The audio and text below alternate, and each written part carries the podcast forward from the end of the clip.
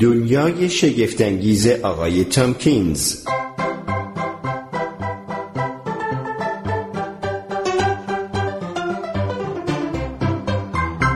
نوشته جورج گاموف.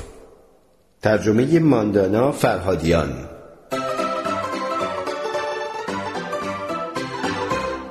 سرعت حدی شهر. تعطیل عمومی بود. آقای تامکینز کارمند جز یک بانک بزرگ تا دیر وقت خوابید و بعد هم سر حوصله صبحانه خورد. آقای تامکینز تصمیم گرفت برنامه برای روزش ترتیب دهد. اول فکر کرد خوب است بعد از ظهر به سینما برود. روزنامه را باز کرد و رفت سراغ صفحه سرگرمی ها اما هیچ کدام از فیلم ها چنگی به دلش نزد. از این همه علاقه به خشونت سکس بدش می آمد. بقیه فیلم ها هم از فیلم های معمولی ایام تعطیل بودند که فقط به درد بچه ها می خوردند. کاش دست کم فیلمی پیدا می شد که ماجرایی واقعی داشت. فیلمی نامتعارف که آدم را درگیر بکند. اما هیچ فیلمی نبود. یک بار چشمش به آگهی کوچکی در گوشه صفحه افتاد. دانشگاه شهر مجموعه سخنرانی هایی درباره مسائل فیزیک جدید برگزار می کرد. سخنرانی آن روز بعد از ظهر درباره نظریه نسبیت اینشتین بود. به نظر که جالب می آمد. شنیده بود که می‌گفتند فقط ده نفر در دنیا هستند که نظریه نسبیت اینشتین را واقعا می‌فهمند. شاید او بتواند یازدهمین نفر بشود. تصمیم گرفت به سخنرانی برود با این امید که همان چیزی باشد که دلش می‌خواهد. وقتی آقای تامکینز به سالن بزرگ سخنرانی رسید سخنرانی شروع شده بود سالن پر از دانشجویان جوان بود اما در گوشه و کنار آدمهای مسنتری هم به چشم میخوردند که احتمالا از قماش خود او بودند. آنها با دقت و اشتیاق به سخنان مرد قد بلند ریش سفیدی که کنار یک دستگاه ایستاده بود گوش می‌دادند. این مرد اصول بنیادی نظریه نسبیت را برای حاضران شرح می‌داد. آقای تامکینز فقط تا این اندازه فهمید که نکته اصلی نظریه اینشتین این است که یک سرعت بیشینه وجود دارد که همان سرعت نور است و سرعت هیچ جسم مادی متحرکی نمی‌تواند از آن بیشتر شود این واقعیت نتایج عجیب و غیر عادی دارد مثلا اگر با سرعتی نزدیک به سرعت نور حرکت کنیم خطکش های اندازگیری منقبض می شوند و ساعتها آهسته تر کار می کنند. استاد اضافه کرد که چون سرعت نور 300 هزار کیلومتر بر ثانیه است آثار نسبیتی آن در زندگی روزمره ما ملموس نیست به نظر آقای تامکینز هیچ یک از این حرفها با عقل سلیم جور در نمی آمد. او سعی کرد تصور کند که این اثرات کدامند که سرش یواش یواش روی سینهش افتاد و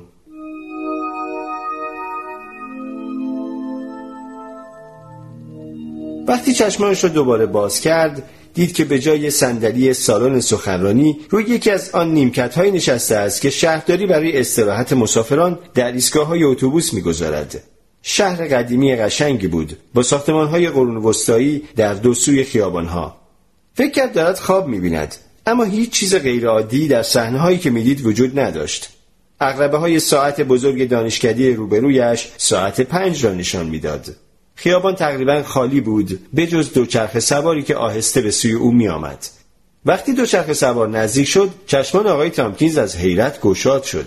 دوچرخه و جوان سوار بر آن در راستای حرکت به طرز باور نکردنی فشرده شده بودند. درست مثل اینکه از پشت یک عدسی استوانی دیده شوند. ساعت بالای برج پنج ضربه نواخت و دوچرخه سوار که معلوم بود عجله دارد با سرعت بیشتری رکاب زد.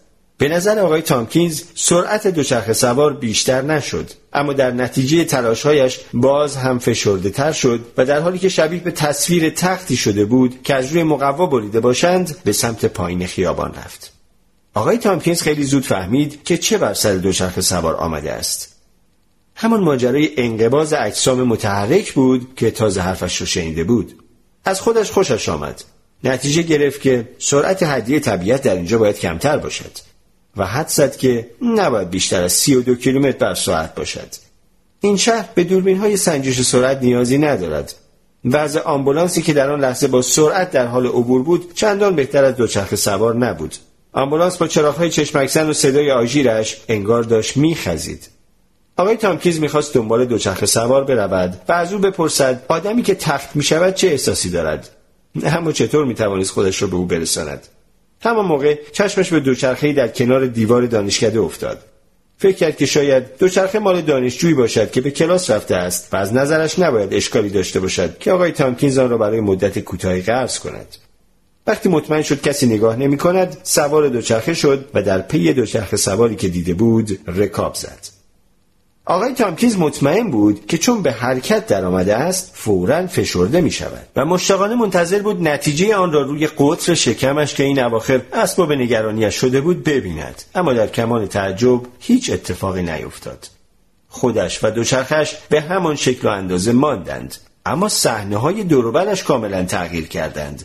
خیابانها کوتاهتر شدند. پنجره های مغازه ها به شکاف های باریک تبدیل شدند و رهگذران به شکل لاغرترین آدمهایی که تاکنون دیده بود درآمدند.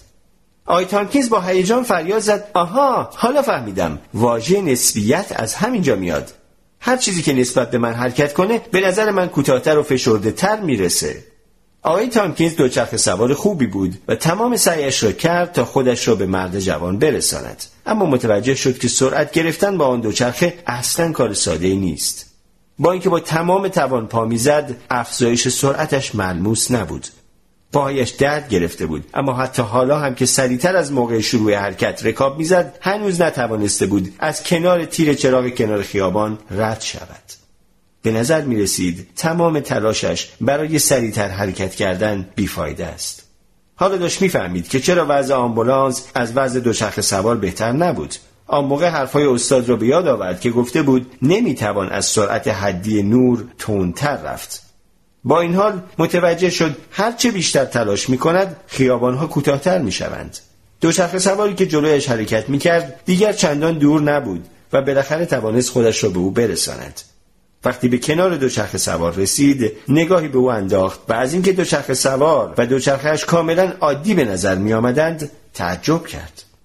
آقای تامکینز نتیجه گرفت. آها برای اینه که حالا نسبت به هم هیچ حرکتی نداریم. و فریاد زد. ببخشید به نظر شما زندگی در شهری که سرعت حدیش انقدر کمه سخت نیست؟ دوچرخه سوار با تعجب رو برگرداند و گفت سرعت حدی؟ ما در اینجا هیچ حدی برای سرعت نداریم. من با هر سرعتی که دلم بخواد به هر جایی که بخوام میرم. دستی کم اگه به جای این دوچرخه قرازه یه موتورسیکلت داشتم می‌تونستم این کار انجام بدم. آی تامکینز گفت اما یه دقیقه پیش که از جلوی من رد شدید خیلی آهسته حرکت می‌کردید. مرد جوان گفت شما به این میگید آهسته؟ از وقتی شروع به صحبت کرده ایم تا حالا پنج تا خیابون رو طی کردیم. به نظر شما این سریع نیست؟ های تامکینز با اصرار گفت بله اما دلیلش اینه که حالا ساختمونا و خیابونا خیلی کوتاهتر شدن. مرد جوان گفت چه فرقی می‌کنه؟ چه ما سریعتر حرکت کنیم؟ چه خیابونا کوتاهتر بشن؟ آخرش به یه نتیجه می‌رسیم. من باید ده بلوک برم تا به پستخونه برسم. اگه سریعتر رکاب بزنم بلوک ها فشرده تر و کوتاهتر میشن و خب زودتر می‌رسم. بفرما رسیدیم. بعد ایستاد و از دوچرخه پیاده شد. آقای تامکینز هم ایستاد. به ساعت پستخانه نگاه کرد. ساعت پنج و سی دقیقه را نشان می‌داد. پیروزمندانه فریاد زد. ها ها نگفتم. داشتید آهسته می‌رفتید. نیم ساعت طول کشید تا این ده بلوک رو طی کنید. وقتی برای اولین بار از جلوم رد شدید ساعت دانشکده دقیقا پنج بود. حالا پنج و نیمه. همراهش پرسید خوب دقت کردید؟ به نظرتون نیم ساعت شد؟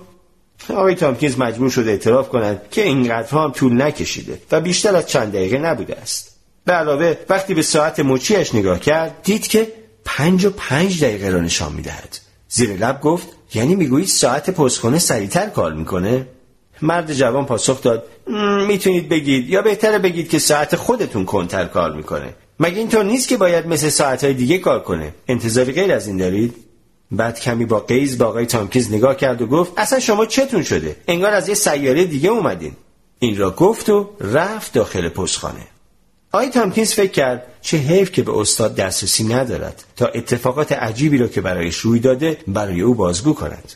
معلوم بود که مرد جوان اهل همین شهر است و به این گونه اتفاقات حتی پیش از اینکه راه رفتن را یاد بگیرد عادت کرده است. بنابراین آقای تامکینز مجبور بود خودش این دنیای عجیب را کشف کند. ساعتش را با ساعت پستخانه میزان کرد و برای اینکه مطمئن شود درست کار می کند ده دقیقه هم صبر کرد. ساعتش با ساعت پستخانه یک زمان را نشان می‌داد. پس همه چیز درست بود. سفرش را در خیابانهای شهر از سر گرفت و به ایستگاه راهن رسید. تصمیم گرفت ساعتش را بار دیگر با ساعت ایستگاه راهن میزان کند. اما با تعجب دید که ساعتش باز هم کمی عقب مانده است. آقای تامکینز به این نتیجه رسید. وای خدایا بازم نسبیت. حتما هر بار که حرکت می‌کنم این اتفاق میفته چقدر ناخوشاینده. تصورشو بکن هر جا که بری باید ساعتتو از نو میزون کنی. همان لحظه آقای شیکپوشی از ایستگاه خارج شد که به نظر چهل ساله میآمد. نگاهی به دوروبرش انداخت و خانم پیری را که کنار جدول خیابان منتظر ایستاده بود شناخت و برای سلام و احوال پرسی به سویش رفت. آقای تامکینز غرق حیرت شد. چون خانم پیر آقای تازه از راه رسیده را پدر بزرگ عزیزم خطاب کرد. چطور ممکن است؟ چطور این آقا می‌تواند پدر بزرگ این خانم باشد؟ آقای تامکینز که سر و پا غرق کنجکاوی شده بود نزد آن دو تن رفت و با کمرویی پرسید ببخشید درست شنیدم؟ شما واقعا پدر بزرگ ایشون هستید؟ آن آقا با لبخندی گفت بله می‌فهمم. بهتر توضیح بدم. شغل من ایجاب می‌کنه که زیاد به مسافرت برم. آقای تامکینز هنوز گیج به نظر می رسید برای همین مرد غریبه ادامه داد من بیشتر عمرم رو در قطار گذروندم. خب برای همین طبعا آهسته تر از سایر اقوامم که در شهر زندگی می‌کنن پیر میشم. همیشه وقتی برمیگردم از دیدن نوه کوچولوی عزیزم خوشحال میشم. حالا اگه اجازه بدید بعد سوار تاکسی شد و آقای تامکینز را با مشکلاتش تنها گذاشت.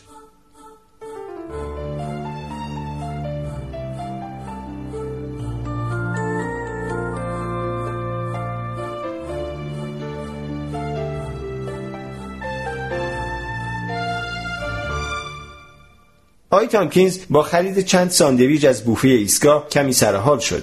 در حالی که قهوهش را جرعه جرعه می نوشید گفت بله البته حرکت زمان رو کند می‌کنه. برای همینم اون آقا کمتر پیر شده و چون تمام حرکات نسبی هستن همونجور که استاد گفت نسبت به اقوامش جوونتر به نظر می‌رسه. همینطورم که اقوامش به نظر اون جوونتر میان. اینجوری همه چیز روشن میشه. اما ناگهان ایستاد. فنجانش رو روی میز گذاشت به فکر فرو رفت. سب کن ببینم. این درست نیست. نوش به نظر اون جوونتر نمی‌رسه. نوش از اون پیرتره. یعنی چی؟ موی خاکستری که نسبی نمیشه. تمام حرکات نسبی نیستن؟ یک بار دیگر تصمیم گرفت که از ماجرا سر در بیاورد. به تنها مشتری دیگر بوفه که مرد تنهایی بود و اونیفرم راه آهن به تنداش رو کرد.